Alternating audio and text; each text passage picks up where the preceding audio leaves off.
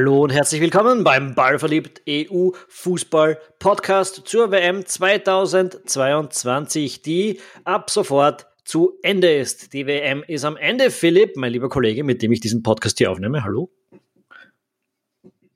Der schweigt. Hallo, grüß dich. Mikrofon einschalten könnte nicht schaden. Ja, hervorragender Beginn, kann man auf jeden Fall sagen.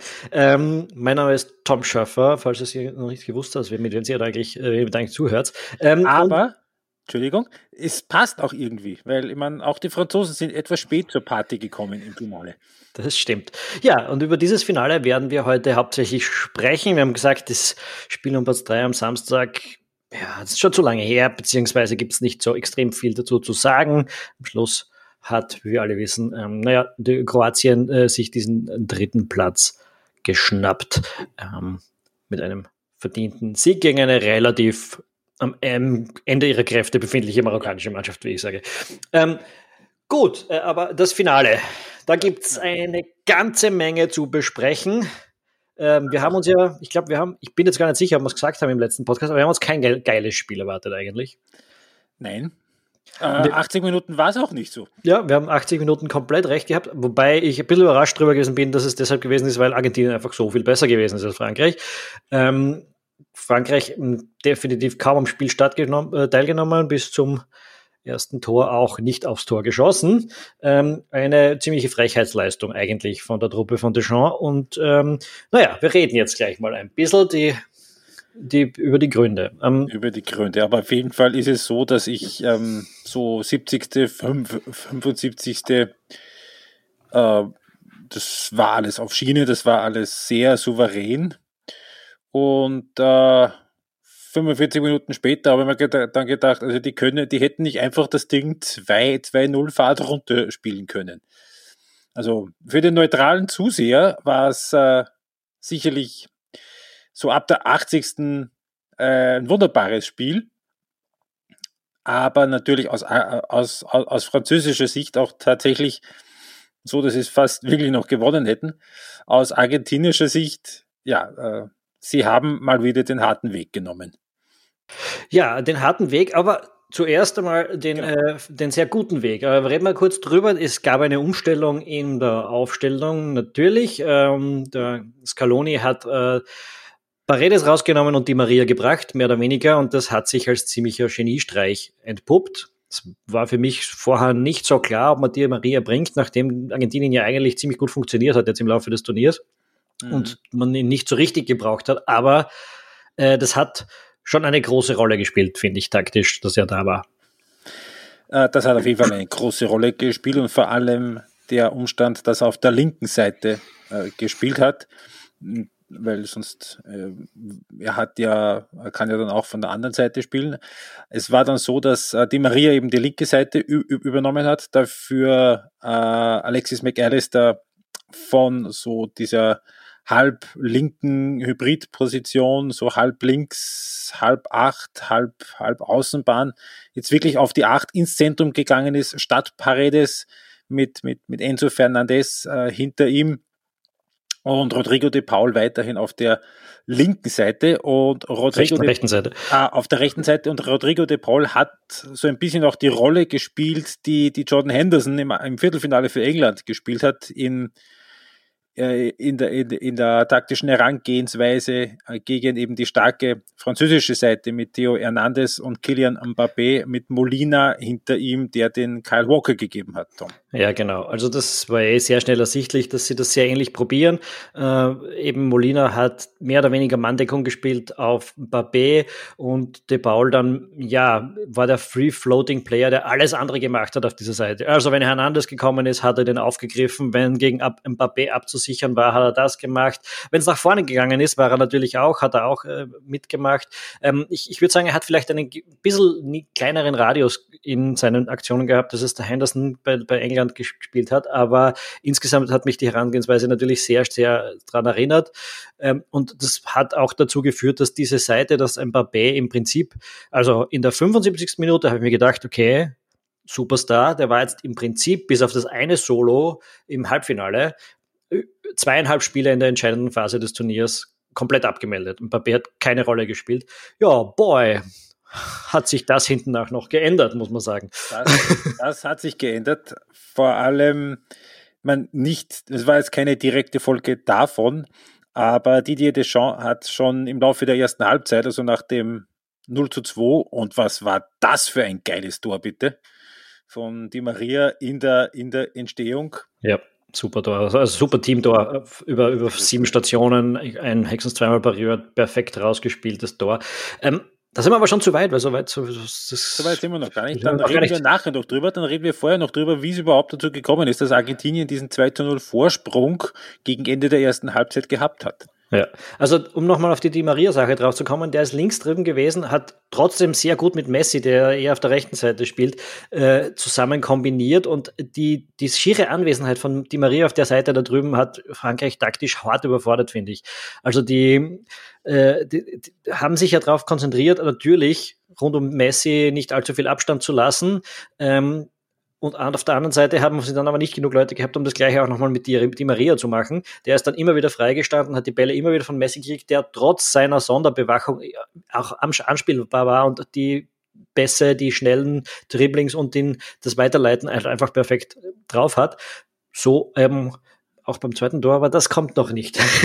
das kommt noch nicht, weil auch, auch das, das, das 1 zu 0 für Argentinien ist über diese Seite, über die Angriffsseite von, von Di Maria entstanden. Äh, jetzt hat die, die, die Maria, der Gegenspieler von Angel Di Maria, war Jules Koundé, der ja von Haus aus eher der, der, der defensivere von den äh, französischen Außenverteidigern ist, der tendenziell eher hinten bleibt, also Frankreich dann wenn sie es mal versucht haben, von hinten aufzubauen, ist dann gern mal eben Theo Hernandez auf der linken Seite nach vorne. Dafür ist Conte eher hinten geblieben, Dreier Aufbau ein bisschen probiert. Aber das hat natürlich auch geheißen, dass, dass äh, er die Maria äh, mehr oder weniger im Alleingang hat nehmen müssen und dass auch die Maria immer wieder mit Tempo auf ihn zulaufen hat können. Ja, äh, die eine Sache, die ich dir jetzt nicht nicht beantworten kann, wenn wir das Spiel halt einfach nur einmal live gesehen haben, ist die Rolle von Alvarez. Die wäre natürlich spannend, weil der muss im Prinzip auch immer wieder Leute gebunden haben und das wäre mir jetzt ja. im Spiel nicht so ins Auge gestochen, ehrlich gesagt. Aber das äh, ist eigentlich nochmal so ein bisschen ein Puzzlestein möglicherweise, warum dir Maria immer wieder so viel Platz gehabt hat. Ja. Ähm, und ja, ja, ähm, das, ähm, beim 1 zu 0 äh, ist aus einem Elfmeter gefallen. Der war vor allem bei französischfreundlichen ähm, Menschen ein bisschen umstritten, muss man sagen. Ich, ich halte ihn für okay. Dem, ähm, die Maria geht vorbei an dem Belay, der geht ihm nach und im Strafraum kommt es zu einer kleinen Berührung, die, die Maria fällt und ähm, also, bleibt liegen, also liegt am Boden während der Über Übertragung schon elf Meter geschrien, bevor der, der, der, der Schiedsrichter auf den Punkt gezeigt hat und gepfiffen hat, weil ich mir einfach in der Live in der Live-Geschwindigkeit so sicher war, dass das einfach ein klares Foul war. Und je mehr Wiederholungen gekommen sind, desto mehr habe ich mir gedacht, puh, also viel war da nicht. Und da haben sich die, die, die, äh, dürfen sich die Argentinier zumindest nicht beschweren drüber.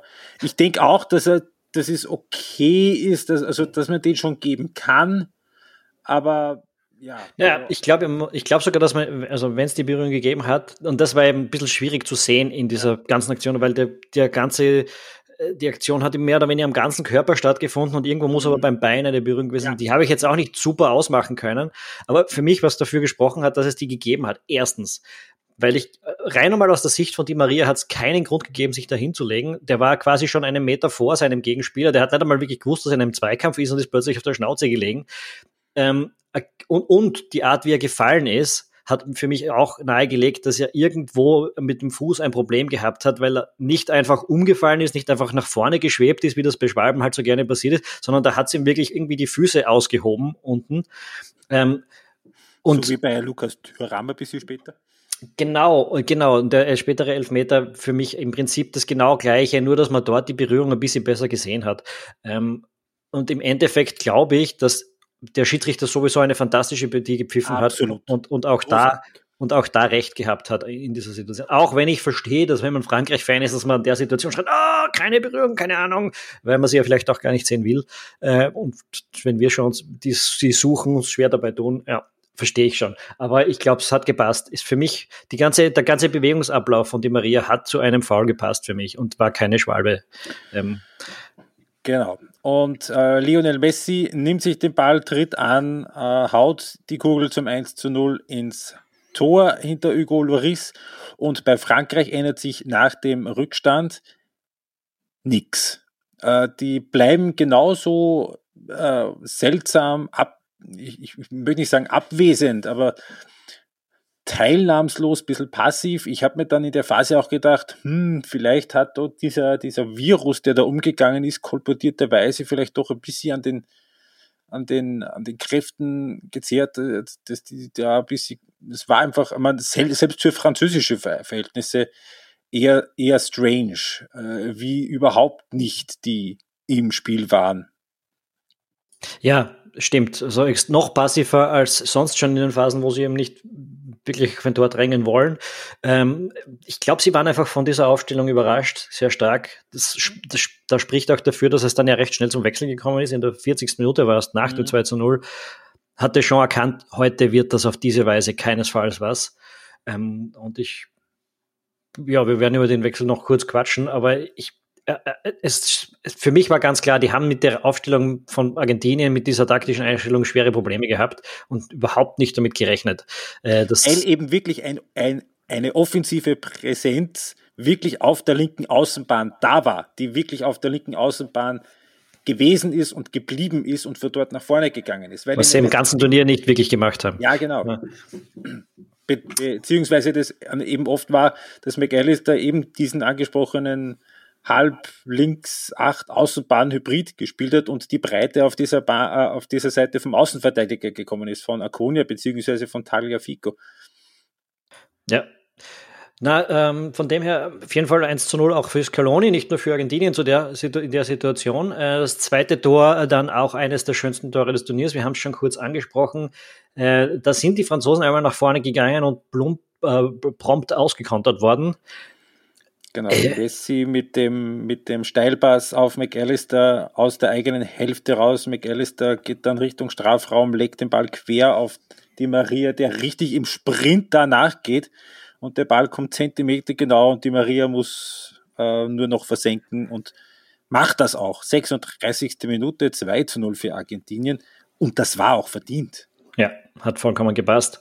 Und eben vier Minuten später dann für, für Deschamps, glaube ich, oder überhaupt in einem WM-Finale wahrscheinlich extrem ungewöhnlich, Doppeltausch bei Frankreich. Mhm. Da hat er dann den, äh, den Giroud und den Dembele runtergenommen äh, und gekommen sind ähm, Andal Colomoani und Lucas Thuram, die dann genau. die Außenbahnen übernommen haben. Dafür ist Mbappé in, äh, ins, ins Zentrum gewandert und hat sich da so ein bisschen der Manndeckung äh, von Nahuel Molina entzogen.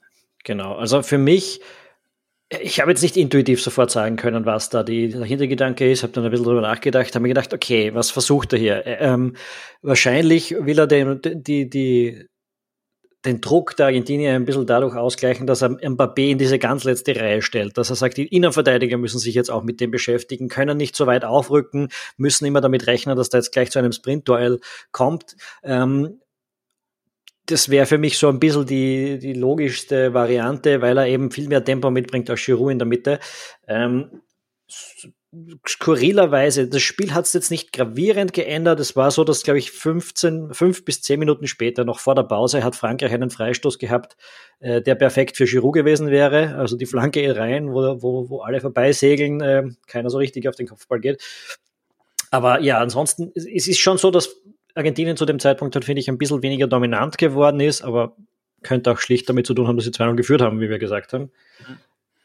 Ähm, und ja, was ich, was ich Deschamps da halt zugute halten würde, ist, dass er erkannt hat, okay, wir haben jetzt mit diesem Approach mehr oder weniger eine Weltmeisterschaft plus sechs Spiele gewonnen. Äh, heute wird das so nix und versucht hat schnell zu reagieren. Dass es jetzt den durchschlagenden Erfolg gehabt hätte, hätte ich jetzt nicht gesehen, aber ja, Nein, äh, das ist tatsächlich, also plus fünf Spiele. Wir dürfen Tunesien nicht vergessen. Stimmt.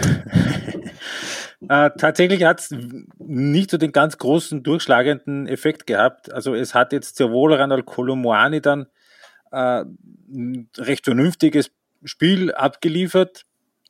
Und es ist jetzt sicher nicht so, dass äh, dieser äh, Stürmer von Eintracht Frankfurt einen dramatisch schlechtere Figur abgegeben hätte als äh, der Kerl vom FC Barcelona, den er da ersetzt hat. Aber tatsächlich, wie du richtig sagst, auch über weite Strecken der zweiten Halbzeit ist das einfach, hat man das Gefühl gehabt, das Ding, das plätschert jetzt einfach einem 2 zu 0 Sieg von Argentinien entgegen und es passiert eigentlich nicht wirklich was. Ja. Und was dann aber gewesen ist, ist in der 64. Minute, äh, da nämlich äh, war für die Maria äh, der Akku leer. Es steht schwer zu vermuten, also das kann ja keine taktischen Gründe gehabt Aha, haben. Das war ganz war klar, aber der ist ja nicht, der ist nicht fit ins Turnier gegangen, wissen wir. Äh, dementsprechend natürlich ist da der Saft leer gewesen. Ähm, was vorher noch passiert ist, war mhm. eine weitere umstrittene Situation, äh, die auch nicht so gut ins Verschwörungstheorie die Verschwörungstheorie der französischen Fans gepasst hat, nämlich ein wirklich böses Fall von Rabiot, der von hinten eigentlich in, in, in De Paul reinkrätscht ähm, und ihn eigentlich umzwickt. Und dies, was ich als dunkelorange bezeichnen möchte, äh, aber schlusslich mit einer gelben Karte davongekommen ist, was im Großen und Ganzen zur Linie gepasst hat und nur äh, und auch passt. Also keine, finde ich, ist es keine umstrittene Entscheidung. Aber die, wo ich sagen möchte, die hätte auch anders ausfallen können. Also da, da ähm, hat man Frankreich mehr oder weniger im Spiel gehalten, damit das mit diesem berühmten Fingerspitzengefühl und mit dem mhm. konsistenten äh, zu pfeifen, ähm, indem er Rabiot da drinnen gelassen hat. Äh, ja, dann die Maria raus. Äh, Frankreich hat kurz. Und ja rein im Übrigen. Genau. Also eher die defensivere Variante. Also es genau. hat dann Argentinien auf der linken Seite mit zwei Außenverteidigern gespielt, gelernterweise. Hm. Äh, Frankreich hat kurz darauf reagiert, also, also fünf Minuten später hat er äh, hatte schon dann Coman und Cam, äh, Camavinga gebracht, gebracht äh, Griezmann und Hernandez raus ähm, und hat dann im Prinzip 4-2-4 gespielt. Also mhm. die sind mehr äh, in die vierte, in die letzte Reihe gegangen ähm, und ja, eben, ich glaube nicht, dass das der Grund war, dass es das Spiel sich da gedreht hat, ganz ehrlich. Der Grund war ein anderer. Ähm, für mich ist ganz klar gewesen, dass, dass dem De Paul was ähnliches passiert ist wie dem Henderson, dass er so viele Aufgaben gehabt hat durch diese Manndeckung für Mbappé, durch diese vielen, vielen Aufgaben, die er hinten dadurch, die, die dadurch der, der Achter übernehmen muss, dass er eigentlich komplett baniert gewesen ist. So also eben ab der 70. Minute ist mhm. da nicht mehr viel gegangen. Er war nicht der Einzige, aber bei ihm war es natürlich besonders offensichtlich, auch weil er so viel gefault wurde. Ähm, und aus der Situation raus, aus dem, dass sich da ein paar Räume ergeben haben, sind die beiden Gegentreffer dann, finde ich, eher zu erklären, die noch gekommen sind. Genau, weil äh, das ist dann eben genau die Seite gewesen, äh, wo, wo Kingsley Coman dann gespielt hat und, und hingekommen ist. Äh, wie du richtig sagst, Colomboani ist dann eher Richtung Zentrum gegangen, als, als, als Partner von Babé und äh, Coman nämlich dann eben auch als ganz, ganz frischer Spieler, der ja auch eigentlich im Turnierverlauf nicht die ganz große Rolle gespielt hat bei den Franzosen, gegen Rodrigo de Paul, der, wie du sagst, schon ziemlich am Zahnfleisch äh, gekrochen ist. Und das, das, das hat man dann eben auch beim, bei dem einen Tor gesehen, was die Franzosen dann aus dem Spielverlauf äh, geschossen haben. Das war ja de facto eigentlich äh, ein Ballgewinn, den Coman dann erzielt hat und auch schnell um, umgeschaltet hat. Aber das war genau die Phase, so 70., 75., 80., wo das Ding dann, ich möchte nicht sagen, Richtung Frankreich gekippt ist, aber wo die Franzosen sehr wohl spürbar so ein bisschen die zweite Luft dann bekommen haben. Ja, oder die erste, je nachdem, wie man sich so anschaut. Oder die erste. Wobei ich entschuldige mich für den Schmäh, ich glaube, der ist im ORF heute schon gefallen. Ähm, Kann ich na, sagen, ich habe es ja. bei der äh, deutschen Konkurrenz geschaut. ähm, na, aber es ist, ja, war, stimmt, dann ist jetzt natürlich, und mit dem Treffer ist es dann wirklich einfach mehr oder weniger, das, das hat den, das Adrenalin in die äh, Blutbahnen der Franzosen geschossen, da ist es dann nochmal so richtig losgegangen. Hallo ähm, Momentum. äh, ja, um, und, und der Elfmeter in der 79. Äh, eben das Foul äh, und dann Mbappé tritt an, schießt. Martinez ist mit dem Handschuh dran. Mhm. Ähm, also auch, auch das so ein ganz kritischer Moment. Jetzt hinten nach sagen wir, okay, Mbappé hat ab diesem Moment eine Riesenpartie geliefert. Wenn der mit dem Handschuh noch ein bisschen näher rankommt, reden wir über das vermutlich nie. Ähm, dann heißt es, der hat die Nerven weggeschmissen im Finale. Aber äh, der Ball geht rein, Elfmeter ist drinnen, 1 zu 2 und unmittelbar danach eigentlich die Führung für Frankreich. Äh, und Argentinien hat sich dann ein bisschen schwer getan, aus dieser Igelstellung wieder rauszukommen. Also. Ja, also die letzten, ja, was waren es? Also es waren acht Minuten plus wie viel Nachspielzeit waren nochmal acht, also sagen wir die letzte Viertelstunde dann. Äh, das war ja das pure Chaos in dem Spiel. Also ja. da war ja überhaupt gar nichts mehr von irgendeiner Form von Struktur. Da hat jeder irgendwie gleichzeitig geschaut, vielleicht das äh, 3 zu 2 noch zu schießen und, und gleichzeitig aber auf keinen Fall das 2 zu 3 zu kassieren. Und damit haben sie beide irgendwie nichts davon wirklich gemacht und das war einfach nur noch ein, ein random Kickabout. Aber tendenziell mit leichten Vorteilen auch in dieser Phase für Frankreich. Ja. Zum 2 zu 2 noch was, dann haben wir noch eine Situation zu besprechen. Die Franzosen rennen zur Eckballfahne und jubeln. Äh, und dann gibt es da auf Social Media ist ein Video herumgegangen, wo sich alle so gefragt haben, was hat es denn damit auf sich? Äh, und zwar, ich glaube, Upamecano rennt so als letzter Franzose in die Jubeltraube. Äh, und einer der, ich weiß nicht, welcher Franzose es gewesen ist, irgendjemand schupft ihn wieder zurück aufs Spielfeld. Ähm, so als würde er nicht wollen, dass er mitjubelt. Ähm, und da gibt es ein paar Theorien dazu, warum das möglicherweise der Fall war. Also es ist nichts von einem Konflikt zwischen Upamecano und der restlichen Mannschaft überliefert, muss man sagen. Ähm, auch wenn äh, Upamecano kein grandioses Turnier ge gespielt hat, aber das war es nicht. Äh, übrigens überraschend, dass er gespielt hat heute. Ich finde auch. Ich habe ja. mit Konate gerechnet. Richtig, ähm, ich auch. Andererseits, weil Upamecano eben im Viertelfinale nicht wahnsinnig gut gespielt hat und Konate dann im Halbfinale eigentlich schon, äh, war eine überraschende Veränderung. Ähm, aber ja, der, der Hintergrund ist, dass offensichtlich seit 2018 so eine Art Erzählung unter Spielern gibt, ähm, dass wenn alle Spieler vom Spielfeld rennen, der Gegner sofort den Anstoß durchführen kann. Ähm, und es war nicht ganz leicht rauszufinden, aber ich glaube, das ist eine falsche Erzählung. Du, ich habe dich dann kurz gefragt, ob es irgendeine Regel gibt und habe dann auch die, die Anstoßregeln nochmal rausgeholt aus den Laws of the Game. Ich habe gesagt, ja, ja, stimmt, weil ich das selbst auch schon zwei, dreimal gehört habe. Ja. Um, uh, aber die Regel heißt, all players except the player taking the kickoff must be in their own half of the field of play. Und jetzt glaube ich nicht, dass der Out, dass das Out auf der anderen Seite zu der eigenen Hälfte gehört. Äh, ich glaube nicht, dass ein Anklick so einfach durchgeführt werden könnte.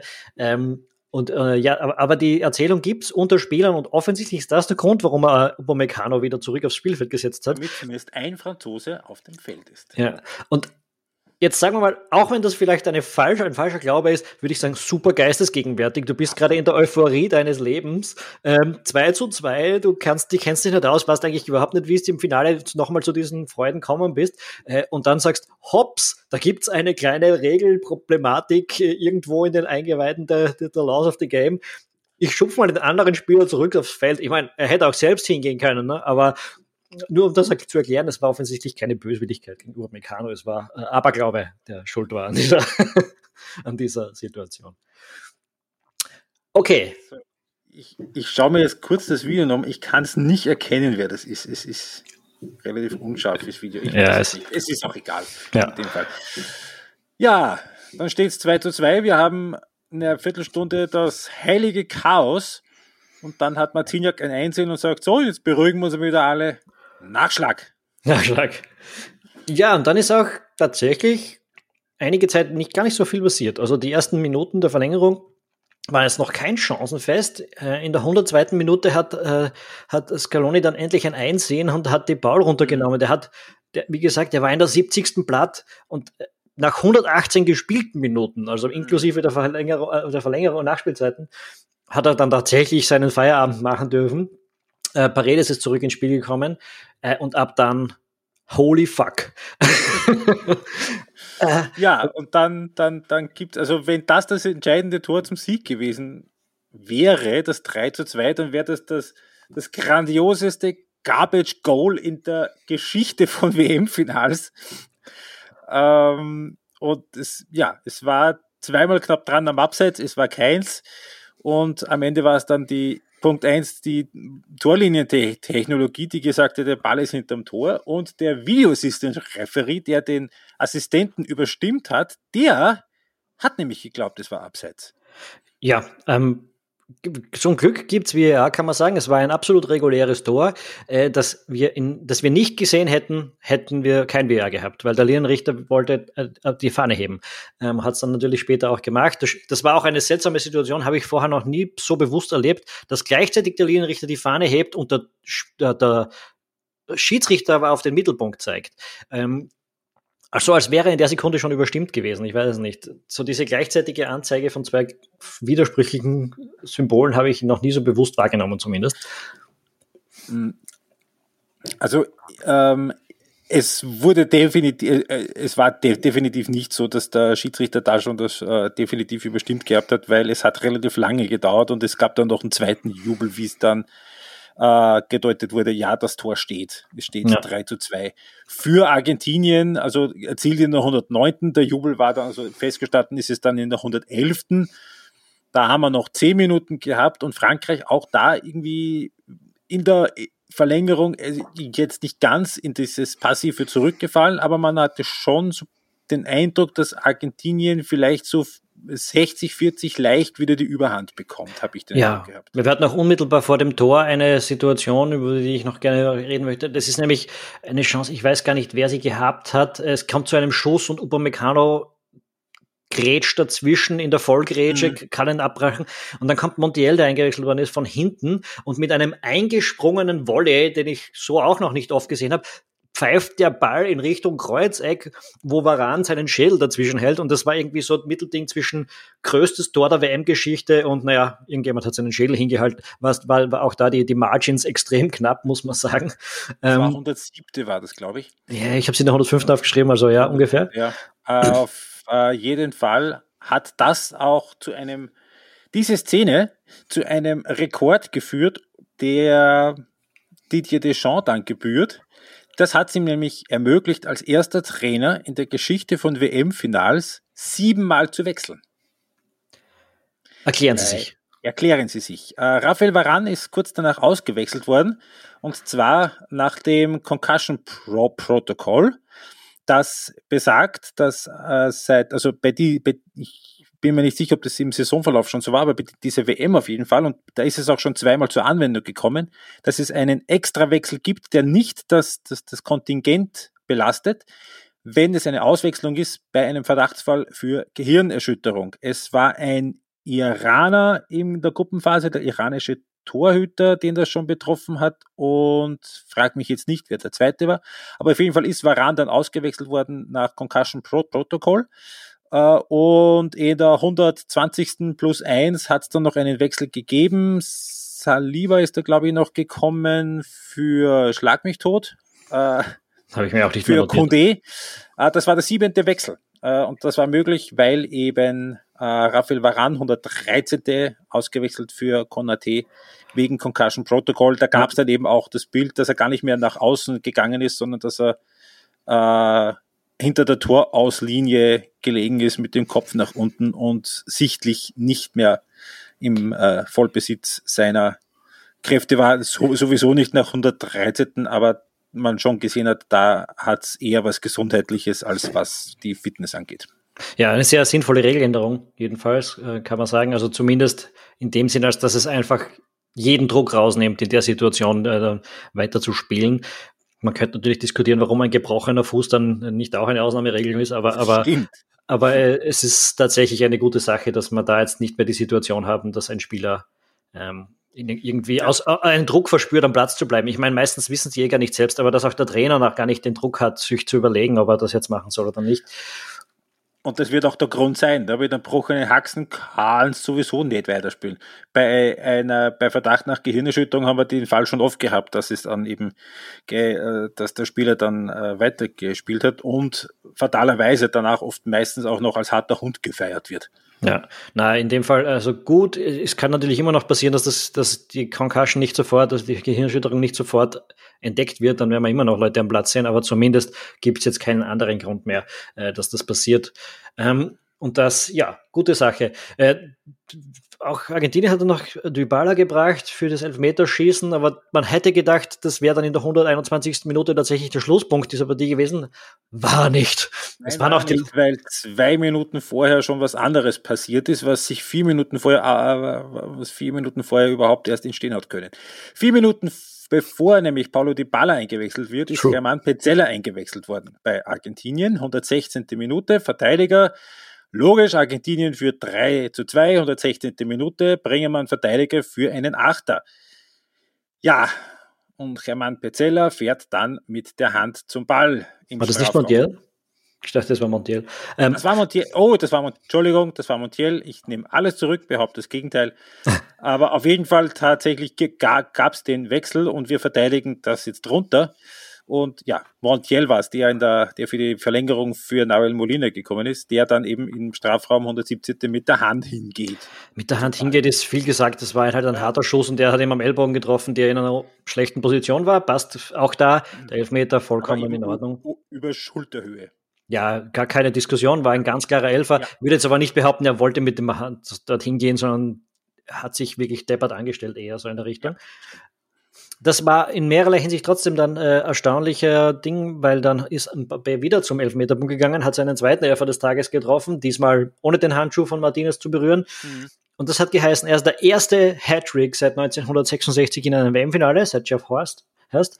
Ähm, der auch sofort darauf reagiert hat, im Übrigen. Ähm, auf den Social Media Kanälen. Was hat er gesagt? gesagt hat, äh, so, das musst du mich schön suchen lassen. Das, ich hatte jetzt nicht damit gerechnet, dass du mich auf das noch anredest, was du was, gesagt hast. Das zweite, was passiert um, ist, ähm, many ich, congratulations to Mbappé, whatever happens, I have had a great run als, als Rekordhalter. Ja, ist ja nicht, er ist dann auch nicht übertönt, äh, nicht überstimmt worden mehr. Ähm, was noch passiert, dazu passiert ist, ähm, Mbappé hat sich zu diesem Zeitpunkt den Golden Boot zurückgeholt. Ähm, Richtig. Weil der quasi ja jetzt ein Tor mehr geschossen hat als Messi. Der hat das Spiel eröffnet mit einem Treffer, dann ist Mbappé mit zwei wieder in Führung gegangen, dann Messi das dritte gemacht, wieder gleich auf und Mbappé, hat Mbappé hat es dann doch äh, über die Ziellinie gebracht, hat sich als Golden Boot Winner festgeschrieben. Also Pelé und Maradona und Messi geht alles ein bisschen leichter von den Lippen als Mbappé. Na, nur in einem Satz, wo du schon zu viel gesagt hast, ist da. Also sonst ist ein Mbappé schon machbar. Ähm, ja, auch das war noch nicht der Schlusspunkt des Spiels, weil die 123. Minute. Emi Martinez. Wahnsinn. Also Mourni läuft in der 123. Minute allein auf den Torhüter zu, der mit einer Traumparade dieses Spiel am Laufen hält. Handball-Goalie. Mit, mit dem ausgestreckten Fuß noch irgendwie. Wow. Ja, und, und, keine 20 Sekunden später der andere Martinez auf der argentinischen Seite Konter, Kopfball, Fünfer, relativ frei, köpft am Tor vorbei, aber so, das war die 123. Oder das war eigentlich, glaube ich, circa ungefähr die 140. Spielminute eines, eines WM-Finales. Und wir das haben. Das wäre die legendärste Minute gewesen, die wir jemals gehabt haben in einem WM-Finale. Ne? Ja, so, was war es? Watford in der Premier League Aufstieg? Gegen Leicester, 2000 13, 14, sowas?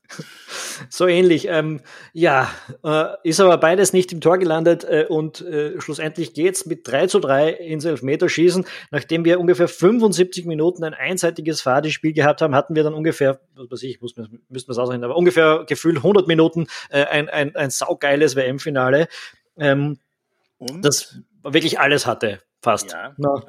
Auch Tore. Äh, zwölf Tore in den letzten zwei Weltmeisterschaftsfinals. Das ist mehr als in allen Finalspielen von 1990 bis 2014 zusammen. Ja. Wir erinnern uns an, an äh, Spanien gegen die Niederlande. Ein Offensivspektakel. Ähm, Oder Brasilien gegen Italien. Vorschuss in 120 Minuten. Äh, apropos Torschuss, Frankreich hatte bis zu diesem Elfmeter in der 79. keinen einzigen und das, auch das hat es in einem WM-Finale seit Aufzeichnungsbeginn noch nicht gegeben. Ich glaube, die Aufzeichnungen gehen bis 1966 eben zurück, ja. dass, dass eine Mannschaft eine ganze Halbzeit lang nicht mal ein einziges Mal aufs Gegnertor schießt, zeigt schon, wie schlecht die Franzosen in dieses Finale gestartet sind. Ja, und sie sind dann auch recht schlecht wieder rausgekommen, ähm, nämlich im Elfmeterschießen. Ähm, spannende Anordnung. Wir haben viel diskutiert in den letzten Jahren über, wie man am besten seine Elferschützen zusammenstellt. Hier sind beide Trainer dafür gegangen, der Superstar schießt zuerst. Ja. Und der erste, der schießt, Frankreich hat den, den Anfang, Mbappé schießt, Mbappé trifft, wieder ist Martinez mit dem Handschuh dran, wieder geht der Ball trotzdem ins Tor.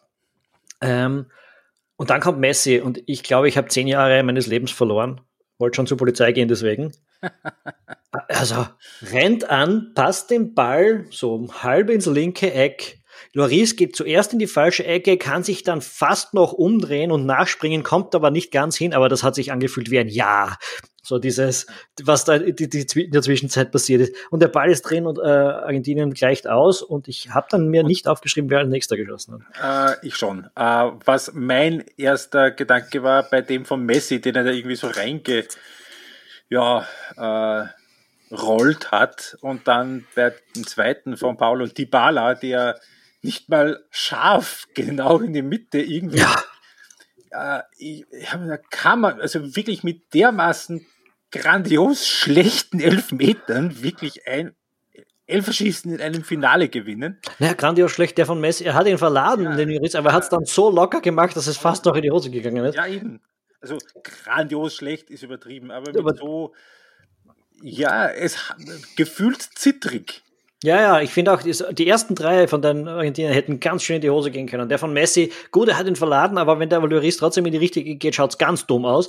Ja. Ähm, die Baller dann wirklich genau flach in die Mitte. Also wenn der Fuß irgendwie stehen bleibt, keine Chance, dass der ins Tor geht. Ähm, und Paredes dann ja auch. Loris war dran mit der Hand wieder beim, beim Dings. Also eigentlich erst der vierte Elfmeter von Argentinien war ein überzeugend geschossener Elfmeter.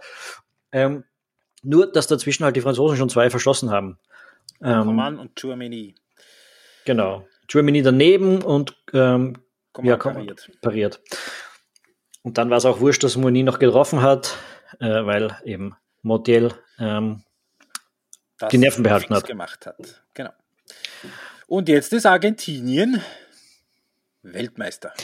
Ja, und jetzt ist Messi Weltmeister. Jetzt ähm, ist Weltmeister. Argentinien ist jetzt meines bisherigen Lebens der erste und letzte äh, Weltmeistertitel. Also ich bin 85 geboren, der erste war 86 Argentinien, jetzt ist es wieder Argentinien. Das finde ich natürlich eine sehr schöne Erfahrung und sehr wichtig für die Welt. Ich ähm, war 86. Was, hallo, warte mal. Du bist. Ach so, so hast du gemeint. Der, er, der erste, der Weltmeister geworden ist, nachdem du geboren wurdest. Richtig. Okay, da, da gehe ich mit. Also den äh, italienischen habe ich gerade nicht mehr erlebt. Stimmt. Von 82, aber Italien war halt jeweils amtierender Weltmeister. Und jetzt, ja, ich habe ich habe, also das ist ja auch kein Geheimnis, dass das oft dann so gemacht wird. Ich hatte zwei Texte vorbereitet für unsere Social Media Posts. Ja, äh, es ist dann der für Argentinien gewonnen, äh, geworden. Kempes 78, Maradona 86 und Messi 2022. Und das ist, und ja, also er spielt bei Paris Saint-Germain, er ist er durchaus ein nahe Verhältnis äh, mit Katar und äh, er ist auch durchaus bewandert, was das Hinterziehen von Steuern angeht. Aber es ist schon richtig, dass dieser Spieler Lionel Messi mit allem, was er, wie er in diesen letzten 15 Jahren das Fußballspiel, also den globalen Fußball einfach verändert hat und, und geprägt hat, nämlich mit dominiert einer, hat es vor allem auch, hat, mit, nämlich in einer Rolle, die, und das werden wir in einem späteren Podcast sicher nochmal vertiefen, für all die grandiosen Qualitäten, die ein Ronaldo hatte, und ich sage das jetzt auch bewusst im, in der Vergangenheitsform, war Ronaldo einfach ein, ein, ein klassischer Flügelspieler und ein klassischer Strafraumstürmer äh, die letzten paar Jahre.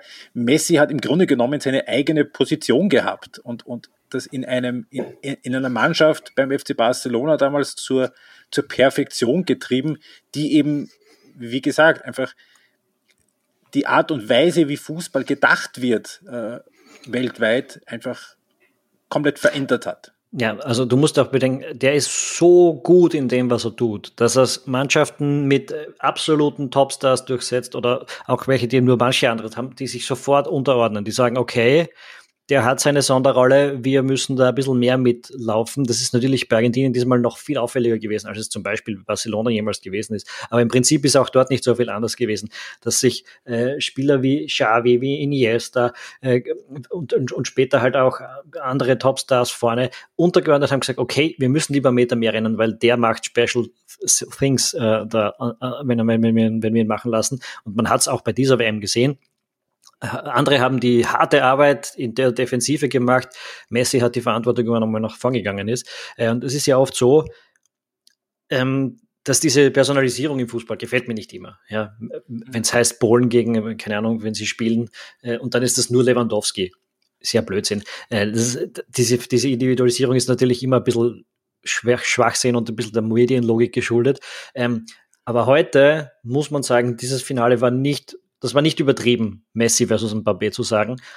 Weil auch wenn Mbappé quasi 75 Minuten unsichtbar war, danach hat er Frankreich ganz stark nochmal so weit wie möglich zu diesem Titel getragen.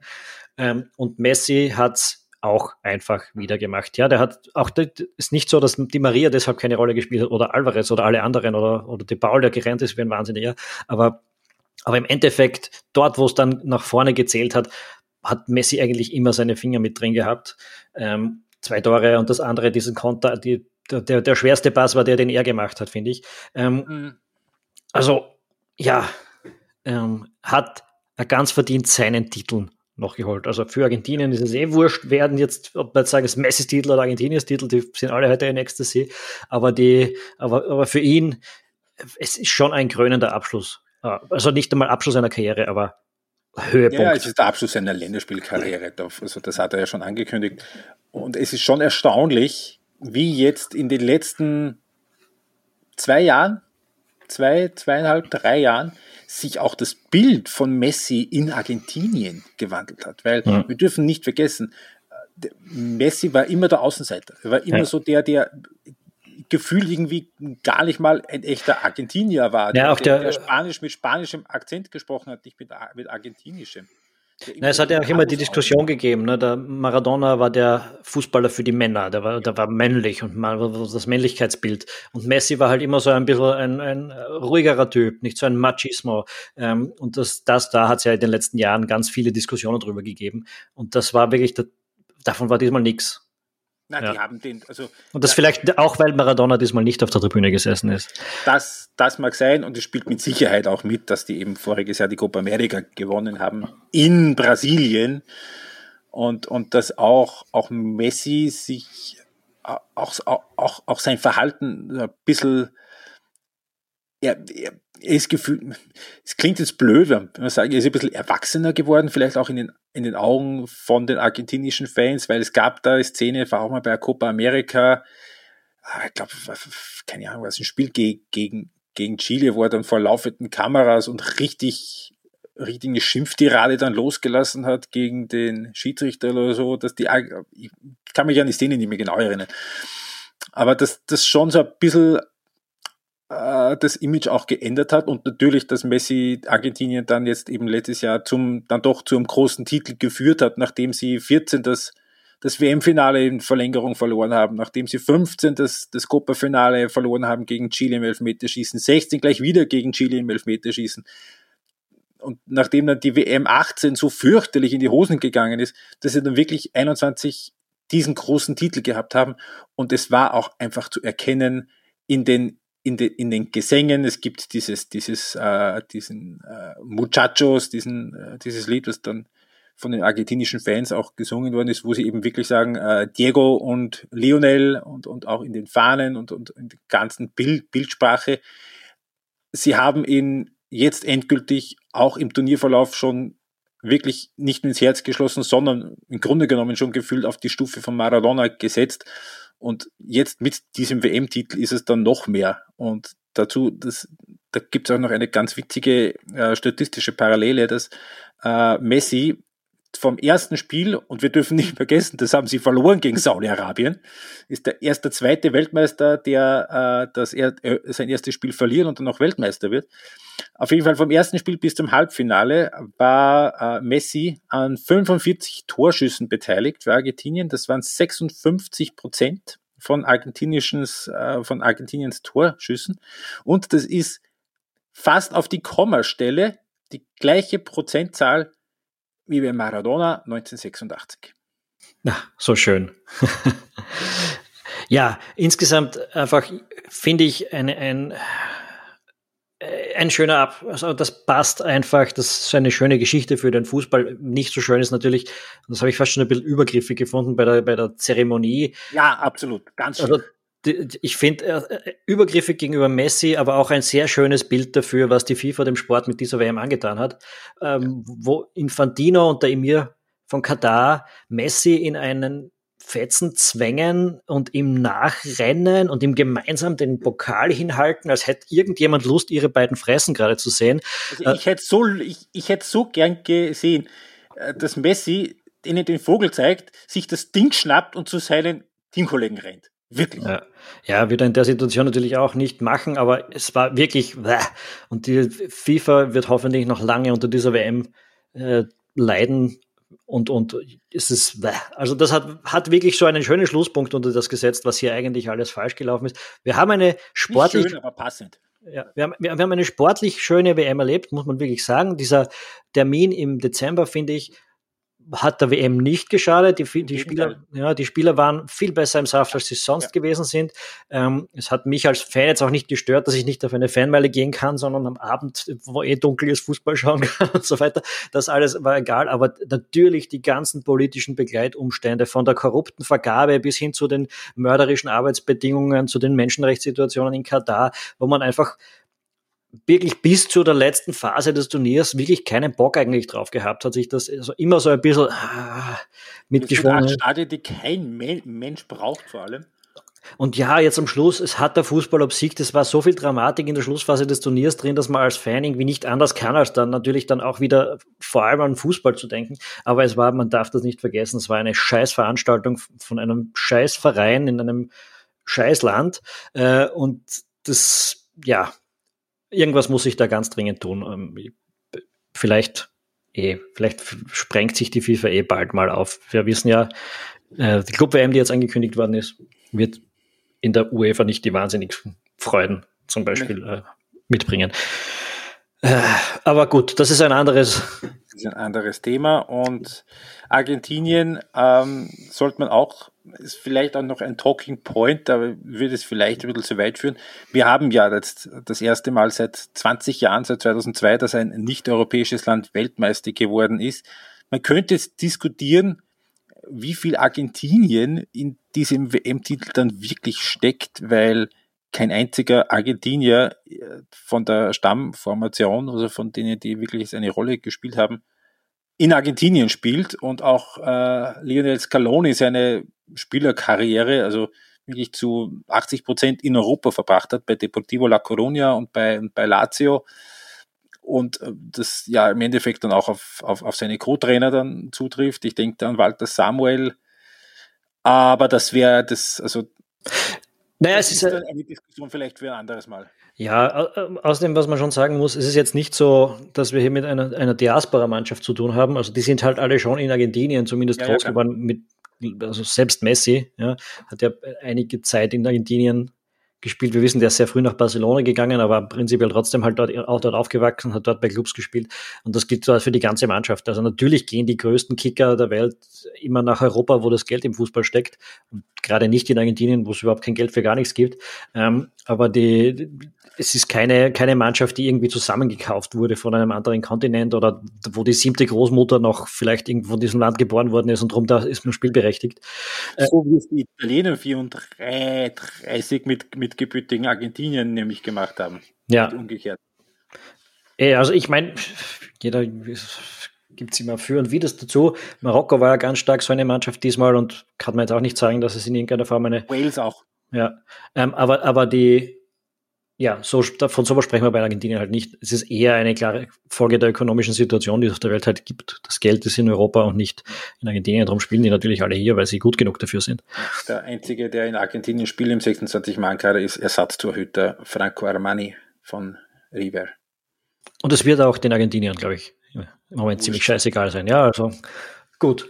Ähm, naja, passt. Ich glaube, damit haben wir aber dieses Finale und damit auch die WM äh, würdig gecovert. Äh, denke, wir treffen uns nach Weihnachten wieder zu einem Podcast. Wir treffen uns nach Weihnachten wieder. Es wird jetzt äh, in den nächsten Tagen natürlich noch die letzten zwei äh, Kontinentalbilanzen geben über die Großen aus Europa und die Mannschaften aus Südamerika, äh, die eben die beiden, die jetzt noch beteiligt waren. Und natürlich unsere große Abschlussbilanz, wie das von uns gewohnt ist.